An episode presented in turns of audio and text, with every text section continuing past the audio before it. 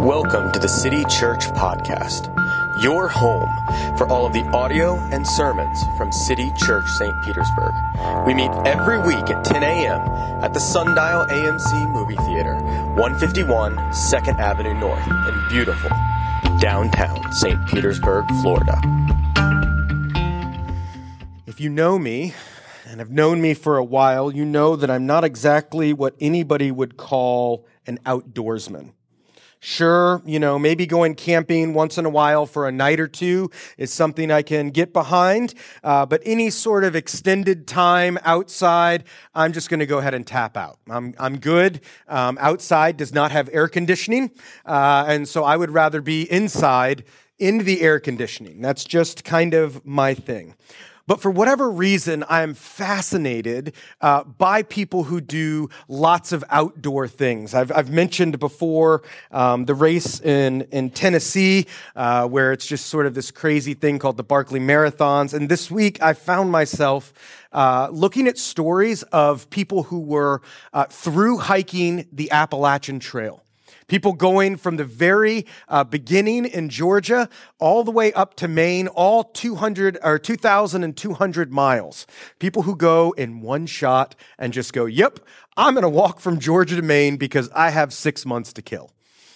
And something happens as I was reading these stories, as I was, I was looking up uh, the stories of these through hikers. And what they would say is at the, as they got to the end of the trail, they would get sad as they neared completing this sort of epic walk, they would get sad and, and want to don't want it to end. And so some of them uh, they call them yo-yo hikers uh, will get to the end of the appalachian trail and then turn around and walk it backwards and just start over and keep going which you know because if you've got six months to kill to walk uh, in the woods. Why not just take a whole year off of work? I don't know what these people are doing, where they get the money to just like, you know, yeah, I'm going to go walking for a year. Um, I'll see you guys. But some of them uh, keep going into Canada. Some people have made sort of an extra part of the Appalachian Trail up into Canada. All of these things. The point is, is that all these people, the journey is what they're after, not just the completion. That's why they get sad as they approach the end. They love the journey. They're not so concerned about the end point. And in our lives, we don't have that kind of perspective. Uh, most of us seem like we live our lives as a continual set of tasks to be checked off. I mean, just think about since the time you were a teenager. What is it? Okay, got to get my license. Then I got to make sure I graduate from high school. Then I'm either going to go to like a trade school or college, got to graduate from that. Okay, now maybe um, get a job, right? And then get a house, and then maybe start a family, maybe help your kids graduate from high school, you know, and this cycle starts over. We live our lives in this sort of uh, sets of tasks that sort of check off on the next milestone in our life, just sort of one thing after the other, and it becomes just this giant to do list. But the problem is, we live under the tyranny of this task and it pulls our attention away from asking the greater questions, questions about what's meaning in life, because all we're doing is looking at that next thing that we need to accomplish and going to go do it. We're mindlessly checking off boxes, fulfilling expectations, and we don't pay attention to the journey. We're just looking at the finish line. So it's kind of the opposite of those hikers on the Appalachian Trail. We're just so concerned with the next finish line that we're not paying attention to the journey. And the thing is, the journey is actually more important than the goals. The journey that we are walking on is more important than any of those individual goals that we're trying to chase after. And that's, that's true of our lives in general, but that's especially true when it comes out to living our faith in Jesus. For many of us, Christianity has become just another set of finish lines, another set of tasks that we're trying to cross off a list. But the way that the Bible describes our faith is far more journey oriented than goal oriented. It's sometimes an arduous journey, but it's not some sort of arrival point in our lives. And this morning, we're going to be looking at Psalm 141, and, and it's kind of like a trail guide for the Christian life. It helps us orient ourselves to the path. It helps us to, to pay attention to the journey as we go. And so I want you to see this by, by hearing this psalm read to you. If you are able, I would ask that you would stand um, as we read Psalm 141 as I read it to get to you.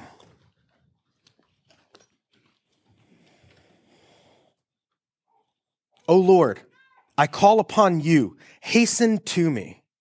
Give ear to my voice when I call to you.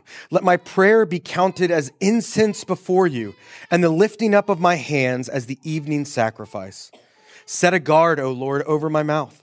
Keep watch over the door of my lips. Do not let my heart incline to any evil, to busy myself with wicked deeds in company with men who work iniquity, and let me not eat of their delicacies. Let a righteous man strike me, it is a kindness. Let him rebuke me, it is oil for my head. Let my head not refuse it. Yet my prayer is continually against their evil deeds. When their judges are thrown off the cliff, then they shall hear my words, for they are pleasant. As when one plows and breaks up the earth, so shall our bones be scattered at the mouth of Sheol. But my eyes are towards you, O God, my Lord. In you I seek refuge. Let me not be, let me not, leave me not defenseless. Keep me from the trap that they have laid for me and from the snares of evildoers. Let the wicked fall into their own nets while I pass by safely. City Church is the word of God written nearly 3,000 years ago and intended for us this morning. You may be seated.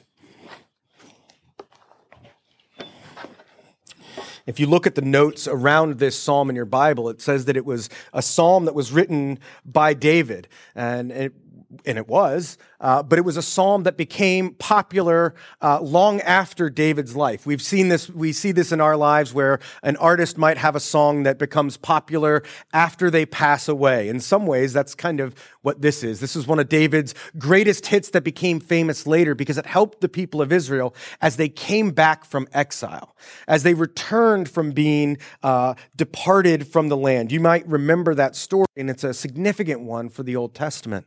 The people of Israel had sinned, and so God had sent judgment in the form of the Babylonian Empire. And the Babylonian Empire had come in, come in and had destroyed Jerusalem. Nebuchadnezzar burned the temple to the ground, and it took all of the people of Israel. And for 70 years, they lived in Babylon and Persia and all of these other places. But after that 70 years, they were given the chance to go back to the land. We read in books like Nehemiah and Ezra about coming back into the land and rebuilding the temple. The problem was when they got back into the land, when they rebuilt the temple, it just wasn't the same.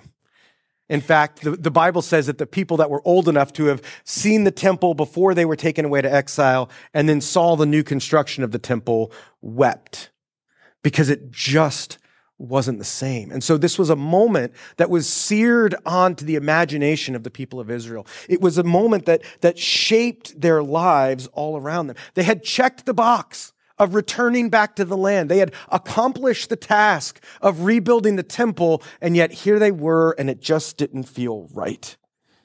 And this psalm became a way to sort of navigate through that moment for them. A life where everything hadn't turned out just right, where everything wasn't going just peachy, a life marked by disappointments and regrets. This psalm helped them make sense of how to live in that world. And so it gave them, gave them thoughts on, on shaping their path, on how to move forward with a settled hope. Because that's what David begins with. Even when things aren't the way that we hoped they would be, God was still there. David was still able to call on him. And not only call on him, David was able to pray with a sense of urgency, the sense of, hey, I need you to answer me quick. I need you to respond to me as soon as possible. You might have a, a, friend or a spouse who, when you need them to like respond to your text messages, you have like a, a something you send them that's like, "Hey, um, I know you're probably busy, but respond to this now because I don't know what sandwich you want, and I'm right here at Jimmy John's, and they're very fast, and they're asking me right now what you want." You, that's kind of what David is doing. Act quickly Come quickly to my help. Come quickly to defend me in this moment. And that's kind of contrasted, you know, doing the poem thing, like when you're in high school and you have to, to learn how to analyze poems. What's contrasted here is God come quickly, but I'm going to stand here and wait until you do. He says he's going to stand by the altar and lift up his hands like the offering is being lifted up. Lift up his prayers like the incense, the smoke that is going up over and over throughout the time at the temple. And so we have this contrast between, I need you to help me now, and I'm just going to wait until you act. I'm just going to wait, worship and pray until you help me out. There's something here for those of us who always want our path to be easy. I know that's sort of the case with me because I would prefer a shortcut. I would prefer an easy way, and I'll take matters into my own hands and leave God to figure things out on his own. I'm very quick to want to wrestle control of my life and my situation out from what God is leading me to on the Appalachian Trail, um, there are people that they call um, yellow blazers um, because they will leave the Appalachian Trail uh, and they will find a road with its yellow markers and they will hitchhike to one waypoint or another. And so they will skip sections of the Appalachian Trail. They're going to take things, they're not going to go the hard way, they're not going to follow the path through the mountains, they're just going to go get on the road and see if somebody can take them up to the next town. And of course, those people, if you're a yellow blazer, it's a very sort of not great thing to be. The journey of following Jesus does not come with promises of smooth sailing. In fact, the opposite is true. So the question that we ask is what do we do? What do we do when the tension is on us, when we want to take the easier path, when we don't want to wait on what God is doing? Do we grab control? Do we try to force our way through, or do we do something different? Do we wait for what God is doing in our lives? That's what David does here. That's what David encourages these people years after his death to do as they look at the world around them. And so, what is it that, that David's praying? What is it that he is waiting and expectantly trying to do here? We'd expect this to be some sort of imminent danger. Maybe the maybe a new enemy is coming. The Persians are going to come take us away again. Or maybe like some other psalms, there are there are people that are saying things about David that aren't true, that are lying about him. But David says that I'm going to wait I'm going to wait with my hands raised, and I'm not waiting, and I'm not scared of a violent attack, and I'm not scared of people saying things about me. What I'm concerned about is temptation. David says again and again, set a, set a guard over my mouth, keep watch over my lips. Do not let my heart be tempted with evil. In many ways, the, the heart of what David is asking in this psalm, the, the big idea of this psalm is lead me not into temptation, just like we just prayed in the Lord's Prayer. So David expectantly, urgently waits for God. And what does he ask God for? Do not lead me into temptation. Do not let me fall into sin. Now, if I'm being honest about my own prayer life, I cannot think of the last time outside of praying the Lord's Prayer that I have asked God to deliver me from temptation. I don't know about you. Most of the time, uh, my prayers uh, unfortunately seem more like a shopping list towards God. Here's the things I need you to do, God, if you would. Maybe, maybe if I'm being real thoughtful, maybe if I'm being like real careful, I might have some sort of idea about the kingdom of God in my prayers, maybe sometimes. But I can't remember the last time I genuinely prayed that God would not lead me into temptation. And I think the reason why this is true for many of us is because at the end of the day, we don't really mind temptation. We don't really mind falling into temptation.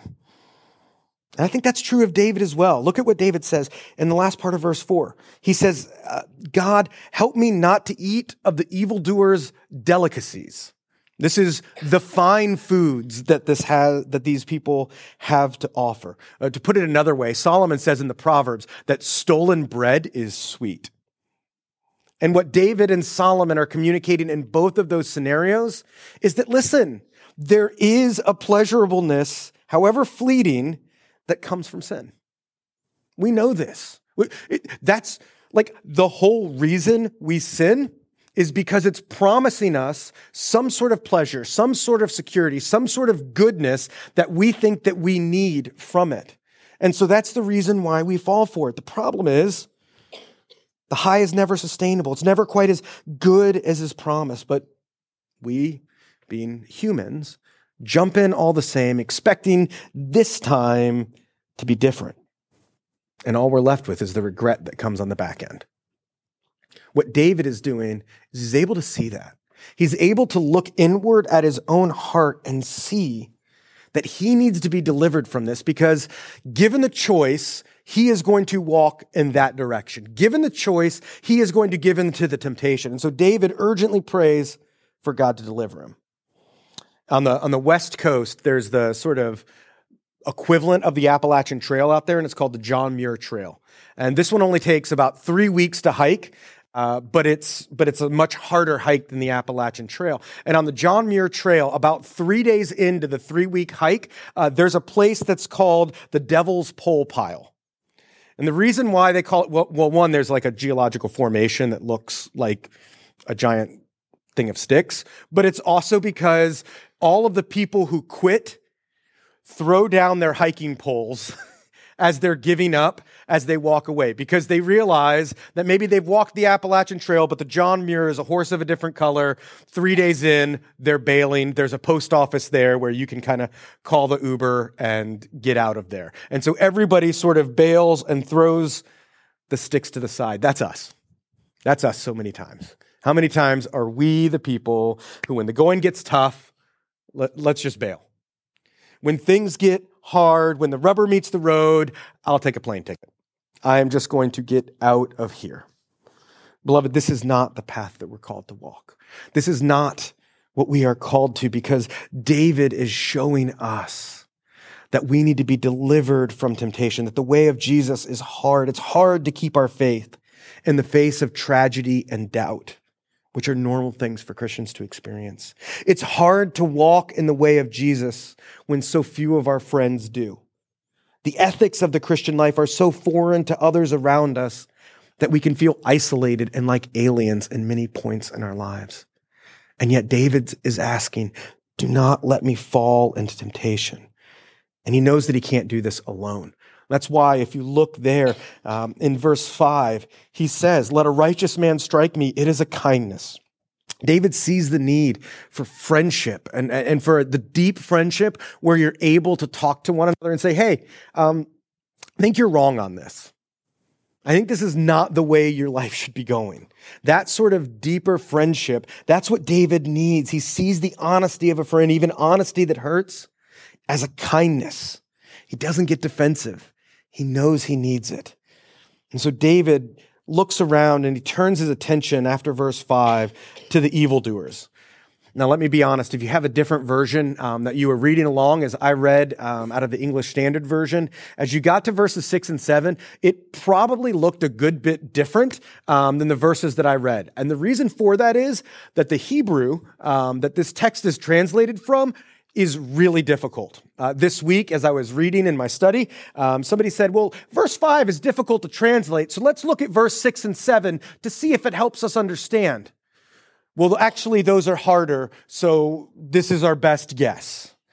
And so this is a, this is a difficult text to translate. And so it seems like what verse 6 is saying is that the, the tempters, the people that are, that are out there that are trying to get David to follow them, the ones with the good delicacies, that their leaders are going to be thrown off the cliff and they're going to realize that David has been telling the truth the whole time. And then when he gets to verse seven, it seems like he shifts pretty quickly uh, to describing what it's like to live around people who are constantly wearing down our faith. He says it's like we're being plowed into the ground. He says it's like having our bones scattered on death door. All of these are these Hebrew idioms that are incredibly difficult to translate. But whatever he's really getting at, he seems to be showing us that the Christian life, the life of following Jesus, the path of walking after him, is one that takes effort. Now, we often talk about grace here at City Church, um, how free and accessible the mercies and kindnesses of Jesus are. And it can be easy to think that because the mercy and forgiveness of Jesus is infinite and free, that it doesn't matter what we do. But that's not the case. What we do really does matter. Grace is opposed to any sense of earning, but grace is not opposed to effort. As Paul says in Philippians, we work out our salvation with fear and trembling. And that isn't easy. And think about some of the basic calls of the Christian life. It isn't easy to love our neighbor. It takes effort. It is hard to love our enemies. That does not come naturally to us. And when it does, when we do love our enemies, oftentimes it cost us. We're scorned for caring like others. It can feel like we're being plowed into the ground.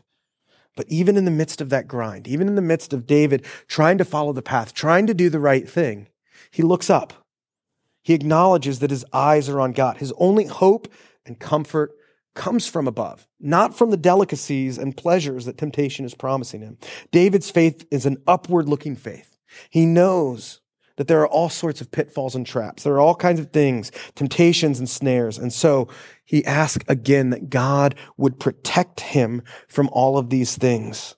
And that it would actually be the wicked who fall into their traps. Uh, there's an old phrase that is uh, an old English that I've heard a couple of times recently uh, that somebody has been hoisted on their own petards, um, which means that they have fallen into their own trap, loosely translated. That's what David's praying for. And so what we see in this psalm as we put it all together, as we kind of see the big picture, is this psalm is movement. This psalm begins in the temple where David is there by the altar, singing and praying as the evening incense goes up. And then as he moves out, he moves out into the world, praying that God would keep him from the temptations as he sees other people around him in the city. And then he continues the path out in the wilderness where there are difficult terrains, where there are traps, and he keeps his eyes on God. And so this journey that he is describing in this psalm, this big picture, is the movement that we make each Sunday from worship into life the movement that we make as we leave this place on Sunday morning and go out into the rest of our lives. He is reminding us that following Jesus is following the way. I will not be making a Mandalorian joke here, though it would be very easy. Because one of the great I am statements that Jesus makes about himself is that he is the way. It comes from John 14. Jesus says, I am the way, the truth, and the life. We talk a lot about truth. We talk a lot about life and God bringing us from death to life, but we don't often pick up on the fact that Jesus says that He is the way, that He is the pathway, the pattern that we are to follow. The way of Jesus, the Christian life, is one of radical love, self sacrifice, and service to others. That's the way of Jesus. It goes first. It loves those who can't give us anything back. It cares for those who can't do anything in return for us. It speaks compassion to a world around us that just values power. It's interesting that, that for the first 15 to 20 years, that the Christian church um, were not, people weren't called Christians when Luke records the book of Acts, uh, people that follow Jesus aren't called Christians until the church at Antioch is up and running, which is like 15 years after Jesus' death and resurrection. But up to that point, before that, the followers of Jesus were called followers of the way. And in so many uh, aspects, that is exactly what we are called to be. So, church, let's blaze a path and follow the trail markers laid out by Jesus, the forerunner of our faith. It's a tough hike, but it's not a solo hike. We go on this path with the church around us.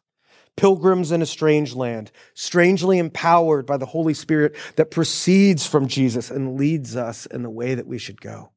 And so as we face this world around us that is sometimes disappointing, that is sometimes tragic, as we get to look around at this journey, let's not see a series of boxes and goals and check boxes to be marked off, but rather let's see a journey together with God's people, pilgriming on, following the way. Let's pray. Father, we are grateful that you have loved us and given yourself for us. God, we are quick to fall into temptation. We're quick to give in and give up. And yet your forgiveness and mercies are new every morning. Would the vastness of your love and grace remind us that we can follow after you? Would it give us the strength we need to continue in that? And as we do, would you help us to see the world around us, to look up from the goals and see the journey?